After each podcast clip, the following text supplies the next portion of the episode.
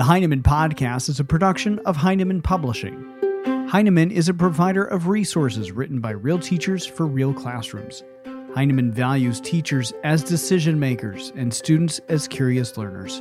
Discover the path to lifelong professional learning at Heinemann.com. Heinemann, dedicated to teachers. I'm Brett from Heinemann on today's podcast, exploring science in children's literature.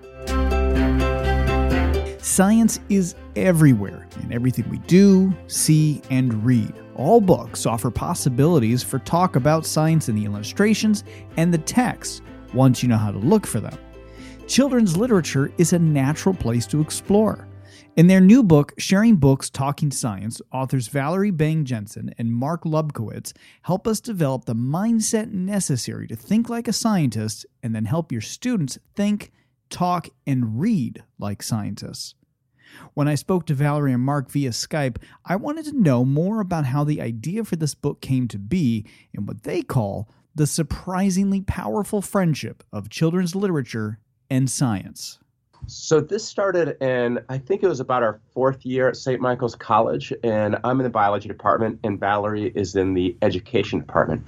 And she was at the time teaching a graduate class in nonfiction for elementary teachers. And Valerie asked me if I would be a guest speaker in her class. And being a, um, um, a professional professor, I said, What do I need to prepare to come to your class? And she said, Don't do anything, just be the scientist that you are what I really said was bring your science brain. and the reason I did that, I had read about this idea somewhere else and it made a lot of sense to me. My elementary teacher students were really used to sharing books with with children and talking about fiction elements. And the story the plot the illustrations and the connection with the text they were fabulous about that. But i wanted them to see that every reader brings a certain lens to a reading experience and the best way to do that was to invite mark to bring his science brain. You read winter barn to the class. I did. And I asked them, What did you think? Talk about the book. And they noticed the pen and ink drawings, very spare, very quiet, very winter mood. And the text matched that, very poetic. And then I turned to Mark and I said, Mark, what did you see? And I said, It's clearly a horror story.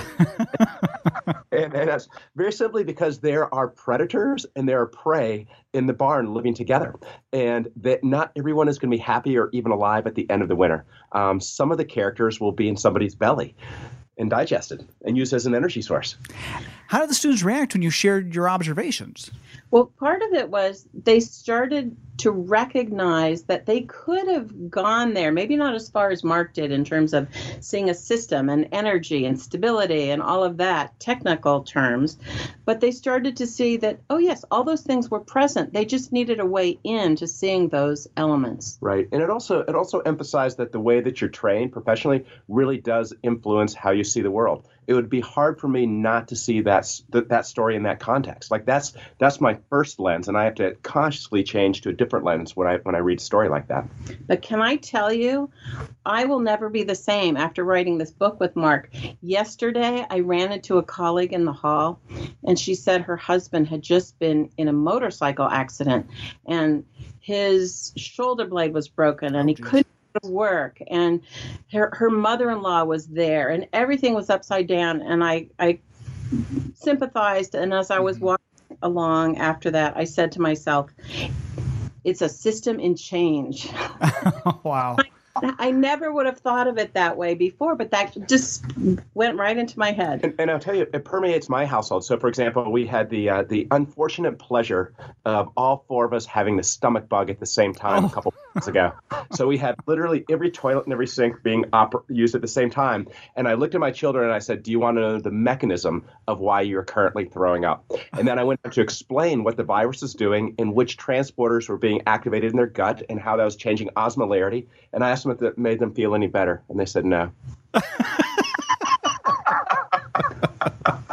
but mechanism. The point there being is that as, as a scientist, I never stop thinking about mechanism. Even on your worst day. Even on my worst day. Well, you know, Valerie, I want to go back to something that you said. You you said I never thought about it this way, which seems to be how people immediately react when reading this book. You know, it made me think about the theme that you have throughout the book of developing our lens. Why is that so important for us? I, I, can I jump in? Yeah, I'm still thinking, okay. but you jump. So, so you know, one of the, Valerie and I wear these little buttons um, to graduation every year, and we made them. We printed them for our first year seminar class many years ago. And what they say is embrace complexity. And sort of at the centerpiece of our pedagogy for both of us is that the world is a really complicated place, and that solving real problems, difficult problems, requires um, an approach from many, many perspectives. And even if you have just your perspective, you need to be able to communicate it and understand other people's perspectives. So take something really big like global climate change. You definitely need scientists at the table, but you need economists, you need educators, you need political scientists, you need the business community. You know, there's a lot of a lot of voices that have to be um, heard at that at that table. And education um, traditionally has been very siloed in that you're in your department and you're you know you're learning what's in your department or in your major. You know, and, in many schools, including ours, is, is doing this. But Valerie and I want to be very intentional about breaking outside of our departmental boundaries and um, looking at the world through multiple lenses. And I think it, it commonly happens in elementary schools. For example, many are developing school gardens or recycling and composting. And smart elementary teachers realize that that's those are interdisciplinary processes or projects. And you you can work you can see the math in it. You can see the science. You can get involved with literacy, developing signage or or instructions. And so I think that the elementary lens already does this. You look at how can we learn about this topic or this theme? What are all the different ways we can um, examine it? But I think what I was lacking before was the terminology and the conceptual understanding of these cross-cutting concepts. And so now that I have that, my ability to integrate in all these topics in elementary school is much richer and more accurate, and I feel really confident about it. And speaking of confidence, you write about how elementary teachers need to be generalists and essentially need to know everything. How can this book help teachers with that confidence and bringing more science into their instruction?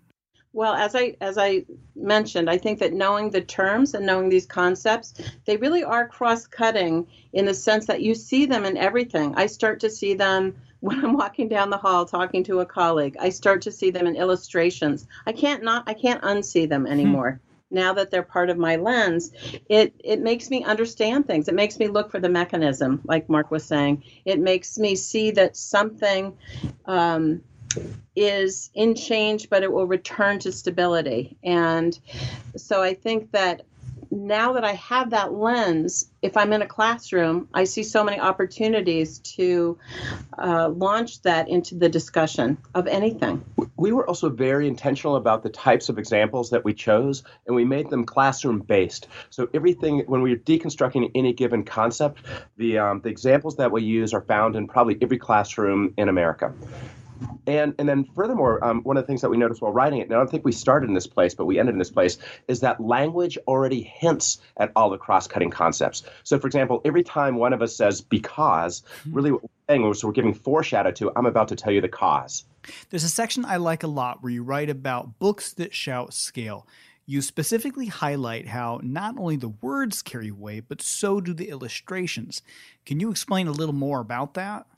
Sure. Um, there's some books where it's where it's a tool that authors use, like Steve Jenkins. He just his book Actual Size. We know right then and there how big something is because he gives you a picture of the gorilla's hand that's um, mathematically accurate. But then there are other books where you can talk about scale. You can see that something's far away because the people are really small. Or you can see that this tree, this tree that someone planted, has grown over the years because the person next to the tree is tiny compared to the tree. We looked at a, at a book that had an illustration of tumbleweeds. And let's say that you're from New England and you've never seen a tumbleweed. Mm-hmm. And the only thing that gave you an inkling of what this, the actual size was was um, an animal, small mammal that was next to it. So instantly, um, any reader would be able to know what's the size of a tumbleweed. What's about three times larger than that small dog. That's great. You also talk about the challenge of time for this idea and the importance of mindset for making the strange familiar. Can you talk more about that and the importance of read alouds? Sure. I mean, I think that one thing that Donald Graves said the first time I ever heard him speak was that we have a cha cha cha curriculum. And I think what I took that to mean was that we have so many things to cover that it's hard to find the time to uncover things, that people keep adding to the curriculum important things, uh, but they never say what to stop doing, and they don't give us more time. And so, classroom teachers, and I work with student teachers a lot, and they're they're surprised to see how time affects everything they do. And so, in a in a climate of testing where most of the testing is about literacy and math, science often gets relegated to once a week or if we have time or if we finish. And so this doesn't replace science inquiry, but it's something that that you can talk about in any discussion whenever you read aloud. And by discussing in a read aloud the illustrations it's a it's a point where students can start to use that lens. And so they're looking at, at familiar illustrations but they're stepping back and trying to apply something new. And i think the key word is habits of mind. You know it's a mm-hmm. habit mind uh, of scientists. And developing a habit is just that. You need to do it frequently or even daily, ideally. As we wrap up, what are your thoughts and hope for the book in terms of influencing classroom practice? You, you know, um, one of the things that I, that I always say to, to my to my students um, at St. Michael's is if it happens, there was a cause and there's some mechanism. And um, you know, my biggest hope and dream is that there'll be a generation of people who start to think about mechanism, so that if you see something occurring, you just you don't accept it for just oh that happened. You're like, huh, I wonder how that happened. And the way that I think about it, or what I'd like to see happen, is kind of the aha that Mark and I had when we started to notice how many linguistic cues there are to these cross cutting concepts.